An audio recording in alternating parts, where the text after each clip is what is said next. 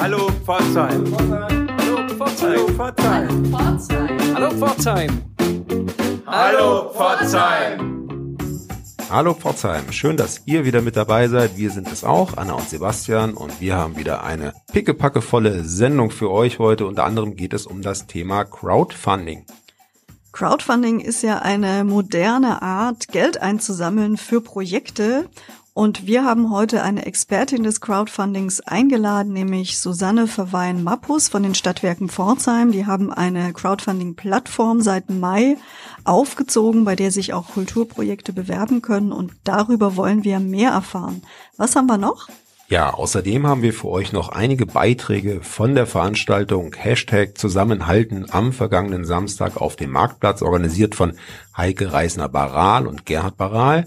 Unser Außenreporter Andreas Ruf war mit dem Aufnahmegerät unterwegs und hat noch Musikbeiträge der beteiligten Künstler eingefangen. Die spielen wir euch gerne noch vor. Und damit nicht genug. Was wir euch auch nicht vorenthalten wollen, ist ein Interview, das ich mit Olli Gimba geführt habe. Hat natürlich auch ein paar Witze für euch parat. Das kommt noch am Ende dieser Sendung. Ihr seht also, wir haben viel zu bieten heute. Bleibt dran.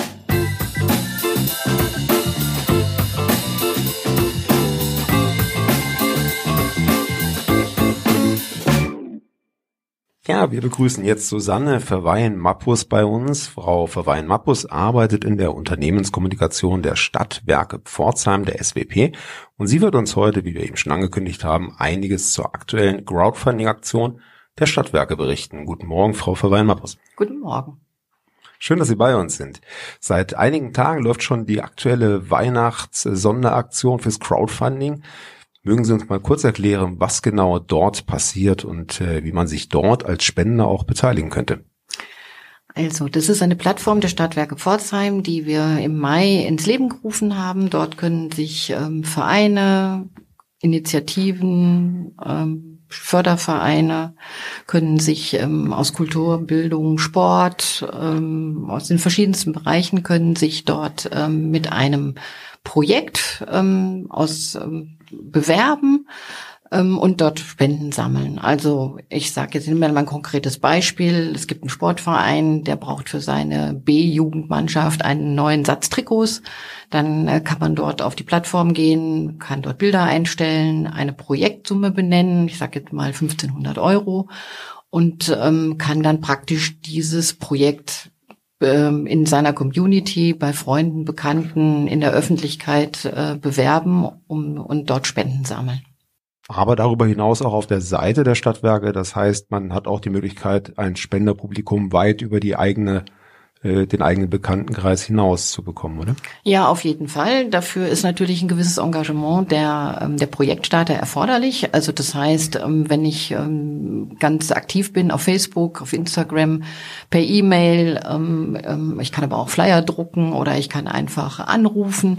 Dadurch kann ich natürlich viele Menschen aktivieren und es ist, funktioniert so ein bisschen wie ein Schneeballsystem, wenn ich meinen meinen Freundeskreis aktiviere, dann bitte ich diesen wiederum auch für dieses Projekt zu werben. Und somit gibt es natürlich ähm, eine große Community, die sich so nach und nach aufbaut und die dann, ähm, wenn sie möchte, für dieses Projekt spenden kann. Ja. Sie sagten gerade, die Aktion läuft seit Mai. Gibt es denn schon erfolgreich abgeschlossene Crowdfunding-Projekte? Ja, also die, ähm, wir sind im Mai gestartet mit einer großen Aktion äh, zu Corona und dort sind ähm, schon ganz viele Projekte erfolgreich gestartet. Ähm, die Crowd läuft ja oder man kann jeden Monat auf diese Crowdfunding-Plattform draufgehen. Ähm, es gibt immer einen Fördertopf der Stadtwerke von 1000 Euro. Ähm, wir starten dann halt so zweimal im Jahr machen wir eine Sonderaktion. Da überlegen wir uns halt für Spezielles, wie jetzt für die Weihnachtsaktion, die am 1. Äh, Dezember gestartet ist. Da gibt's dann einen Fördertopf den wir erhöht haben. Es gibt also für jede Spende gibt es nochmal 15 Euro zusätzlich. Und diese Aktion endet am 21.12. Da haben wir uns dann noch was Besonderes ausgedacht. Wir haben gesagt, okay, jeder Projektstarter muss mindestens 1500 Euro Projektsumme einstellen. Er kann natürlich, er konnte auch darüber hinaus, er konnte auch 3000 Euro einstellen oder 2000. Und wer als erster diese Projektsumme von 1500 Euro erreicht hat, hat dann nochmal einen Zuschlag aus dem Fördertopf bekommen. Also wir haben da sozusagen die Gold-, Silber- und Bronzemedaille vergeben und ähm, ähm, die wurden auch schon erreicht. Also wir haben schon erfolgreich abgeschlossene Projekte, aber es sind auch noch Projekte drauf, ähm, die sich über jede Spende freuen würden. Es handelt sich dabei ja um, um lokale, regionale Projekte. Wie wichtig ist das für die Stadtwerke hier vor Ort, diese Projekte zu fördern? Das ist für die Stadtwerke ganz wichtig. Also wir sind ja schon äh, immer Gesellschafts, ähm, Gesellschaft, also engagiert gewesen in diesen gesellschaftlichen Bereichen.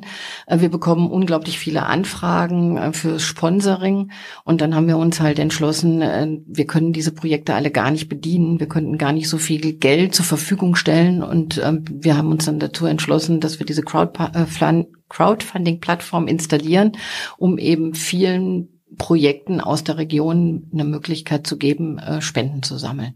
Weil das klassische Sponsoring, ähm, das, das trifft für diese kleineren Projekte nicht zu, weil hinter einem klassischen Sponsoring steht halt auch immer das wirtschaftliche Interesse eines Unternehmens.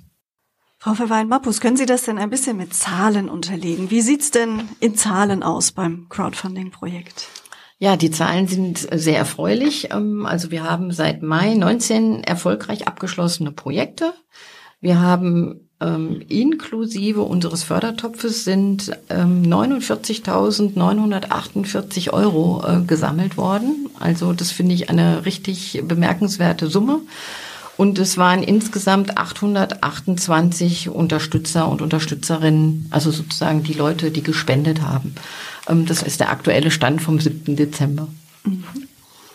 Schön. Wenn ich so in die Projekte schaue, da sieht man ja auch auf der Webseite ganz transparent, wie der Spendenstand im Augenblick ist, wie viel noch gebraucht wird zur Erreichung der Wunschsumme. Da sehe ich jetzt zum Beispiel einer der Spitzenreiter sind die Kulturschaffer, die ihr Stadtspiel Pforzheim realisieren möchten. Die liegen jetzt aktuell bei 79 Prozent.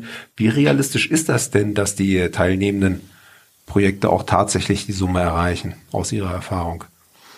Also die Zahlen, die ich gerade genannt habe, belegen, glaube ich, schon ganz gut, äh, dass es sehr realistisch ist. Aber wie gesagt, es hängt auch immer davon ab, wie die Projektstarter, wie aktiv die Projektstarter sind. Sie müssen halt ihre Community bedienen, also ihre ähm, ihren Bekanntenkreis, ihren Freundeskreis, ich sag mal bei einem Verein, die gesamten Vereinsmitglieder, also man oder man geht in, an die Presse, man schreibt einen kleinen Artikel, eine kleine, kleine Pressemitteilung für den Kurier oder für die Pforzheimer Zeitung und macht so auf sein Projekt aufmerksam. Und dann hat man durchaus eine sehr realistische Chance, äh, dass das Geld zusammenkommt. Also wenn man sich die Projekte so anschaut, die drauf sind, ein groß, also es gibt schon Projekte, die abgeschlossen sind, aber hier auch die Wild Dogs, ähm, die sammeln für Trikots Geld, die sind gerade bei 75 Prozent. Die Jugendmusikschule ähm, war ganz flott dabei und hat gleich äh, die Goldmedaille ergattert, äh, hat die 500 Euro äh, Zuschlag ähm, noch bekommen. Ähm, Jugendmusikschule Pforzheim Digital, die sammeln halt für ein digitales äh, Projekt. Dann gibt es Sprachförderprojekte, es gibt cool, es gibt äh, gesunde Ernährung, Schulobst. Das ist eine Grundschule, ähm, da sammelt der Förderverein Geld für, dass die Kinder halt jeden Morgen frisches Obst bekommen. Also ich denke, das ist eine große Vielzahl an Projekten, die alle mal ähm, es verdient haben, unterstützt zu werden. Was muss denn ein Verein, eine Institution tun, genau, ganz konkret, um an diesem Projekt teilnehmen zu können? Also die äh, Institution, der Verein, die Initiative geht auf swp-crowd.de geht dort auf den Button Projekt anlegen und dann kann das Ganze starten. Das heißt, da gebe ich dann ähm, denjenigen ein, der oder der das Projekt starten möchte, ähm, der gibt seinen Namen ein, es, äh, der gibt eine Projektsumme ein, seine E-Mail-Adresse und drückt auf Start. Und in dem Augenblick geht schon eine Meldung an unseren Partner nach Stuttgart zu Fairplate. Äh, Fairplate äh, ist die Firma, die das Ganze technisch betreut und auch die Projektstarter ganz konkret berät in ihrem Projekt. Und dann geht's los. Dann müssen ein paar schöne Bilder da sein. Es muss ein netter Text geschrieben werden. Und ähm, ganz zum Schluss, wenn das Projekt angelegt ist mit Fairplay zusammen, gibt es eine Meldung, zu, ähm, bekomme ich den Link zu diesem Projekt und wir als Stadtwerke geben das Projekt dann ähm, frei. Und dann kann es losgehen. Wenn Sie jetzt äh, Skeptikern, die sich noch nicht so recht vortrauen, die, die sich Sorgen machen, dass, dass, dass sie das nicht leisten können oder dass ihr Projekt nicht interessant genug ist, wie machen Sie denen Mut, da einfach das nächste Mal mit dabei zu sein? Ja, wir machen Ihnen Mut. Wir sagen Ihnen, starten Sie einfach, probieren Sie es aus, weil es, es hat niemand was zu verlieren. Also der Projektstarter kann im Zweifel, wenn das Projekt nicht erfolgreich sein sollte, ist er traurig und sagt, hm, es hat nicht geklappt. Ähm, vielleicht ist meine, habe ich noch nicht die, äh, wie soll ich das sagen, habe ich jetzt noch nicht die Anzahl an Menschen erreicht, die dieses Projekt unterstützen können. Ähm, und diejenigen, ich sag mal, die gespendet haben und ähm, bekommen ihr Geld wieder zurück. Also das hat keiner verliert irgendwas. Ich sag mal so, der Projektstarter, der vielleicht nicht erfolgreich war, der sammelt neue Erfahrung für ein zweites Projekt, weil jeder kann mit zwei Projekten pro Jahr auf die Plattform gehen.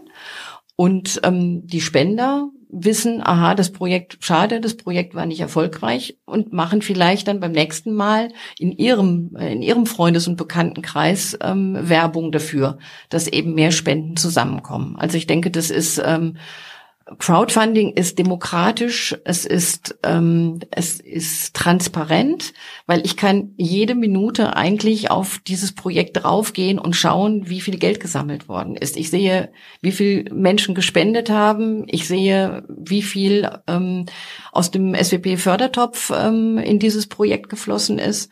Und von daher ist Crowdfunding ein sehr transparentes ähm, Projekt oder ein Prinzip, sage ich jetzt mal, oder eine Möglichkeit, Geld zu sammeln und den Spendern auch deutlich zu machen, wenn ihr spendet, fließt das Geld genau in dieses Projekt vor Ort. Und das ist uns Stadtwerken eben auch ganz wichtig, dass es Projekte sind, die in Pforzheim und äh, in unseren, in der näheren Umgebung halt umgesetzt werden. Wer genau kann denn alles an der Crowdfunding-Aktion teilnehmen? Also auf unsere Crowdfunding-Plattform können alle Initiativen, Vereine, die eine Gemeinnützigkeit nachweisen können. Also für die Schulen sind es die Fördervereine oder es sind die Sportvereine, es sind kulturelle Initiativen, die gemeinnützig sind. Also alles, was gemeinnützig, die Gemeinnützigkeit nachweisen kann, äh, kann auf äh, der swpcrowd.de ein Projekt starten. Und ähm, wir haben natürlich ähm, im Mai sind wir anders gestartet. Da war halt Corona nochmal besonders im Vordergrund. Da, haben wir dann gesagt, okay, wir öffnen die Plattform für jeden, der ein Projekt starten möchte. Ähm, und da sind wir dann auch wirklich sehr großzügig. Aber vom Grund, vom Prinzip her haben wir uns vorgenommen, möchten wir halt ähm, hauptsächlich Kinder- und Jugendprojekte fördern aus Pforzheim und der Region. Und es sollten gemeinnützige Projekte sein. Also an alle, die mitmachen wollen, schaut euch das an, swp-crowd.de. Vielen Dank, dass Sie heute bei uns waren, uns das Crowdfunding-Konzept ein bisschen näher gebracht haben. Das kannte sicher der eine oder die andere noch nicht. Eine gute Zeit für Sie und alles Gute mit dieser Crowdfunding-Geschichte. Ja, vielen herzlichen Dank, dass ich bei Ihnen sein durfte. Wir hatten es euch schon angekündigt. Unser Teammitglied Andreas Ruf war am Samstag auf dem Marktplatz. Dort sind viele, viele Menschen mit nötigem Sicherheitsabstand zusammengekommen und haben ein Zeichen gesetzt, dafür in der, in der aktuellen Corona-Pandemie zusammenzuhalten. Die ganze Veranstaltung wurde im Livestream noch auf YouTube übertragen und unter anderem hat der Sänger Andrea Matthias Pagani gesungen, genauso wie Matthias Hautsch, der Gitarrist, auch noch einen Beitrag auf der Bühne gebracht hat.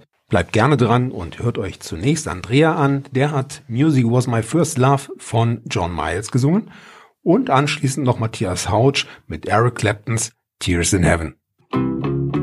Eine Branche, meine Damen und Herren, ist besonders von dieser Pandemie betroffen. Die Kultur-, Event- und Messebranche mit all ihren Gewerken. Aus diesem Grund freuen wir uns ganz besonders, dass neben den schon genannten uns zwei Künstler heute unterstützen. Als ersten begrüßen wir Andrea Matthias Pagani, den Sie sicherlich aus der einen oder anderen Aufführung am Pforzheimer Stadttheater kennen oder von seinen zahlreichen Konzerten. Sein Ruf halt weit über das Land hinaus. Und wir hören von ihm das Lied Music Was My First Love von John Miles. Eine Liebeserklärung, die besagt, ohne Musik nicht leben zu können. Darunter leidet nicht nur eine ganze Branche. Andrea Matthias Pagani.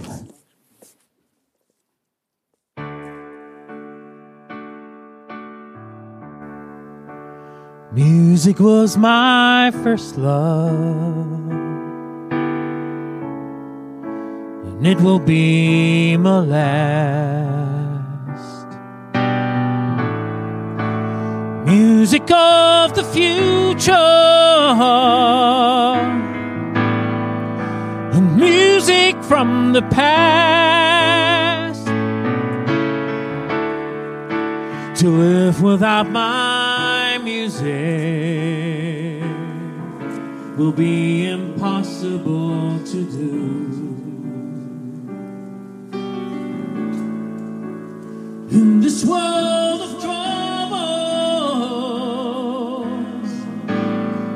my music pulls me through.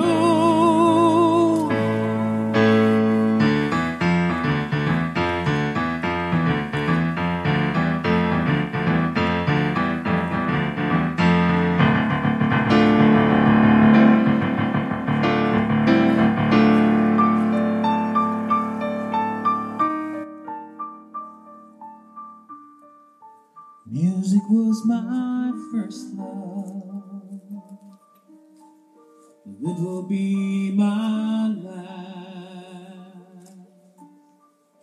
Music of the future.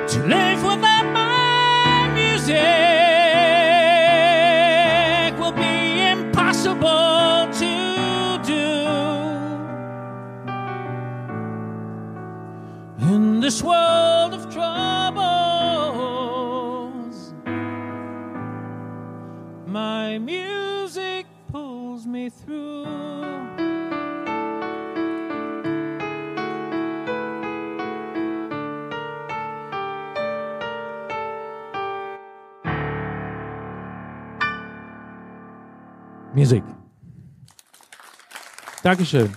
Vielen Dank.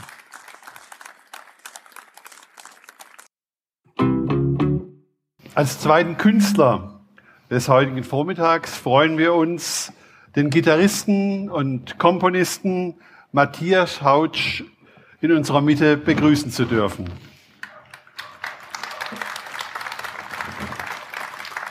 Er ist nicht nur hier ein bekanntes Gesicht, sondern ein gefragter Musiker in den unterschiedlichsten Formationen. Matthias Hautsch hat uns ein ganz besonderes Stück mitgebracht, das Sie vermutlich alle kennen werden, von Eric Clapton, Tears in Heaven. Hier trauert Clapton um seinen kleinen Sohn und er beschreibt den Himmel als Ort des Friedens, der keine Tränen kennt. Tears in Heaven, instrumental für alle, die trauern. Matthias Hautsch.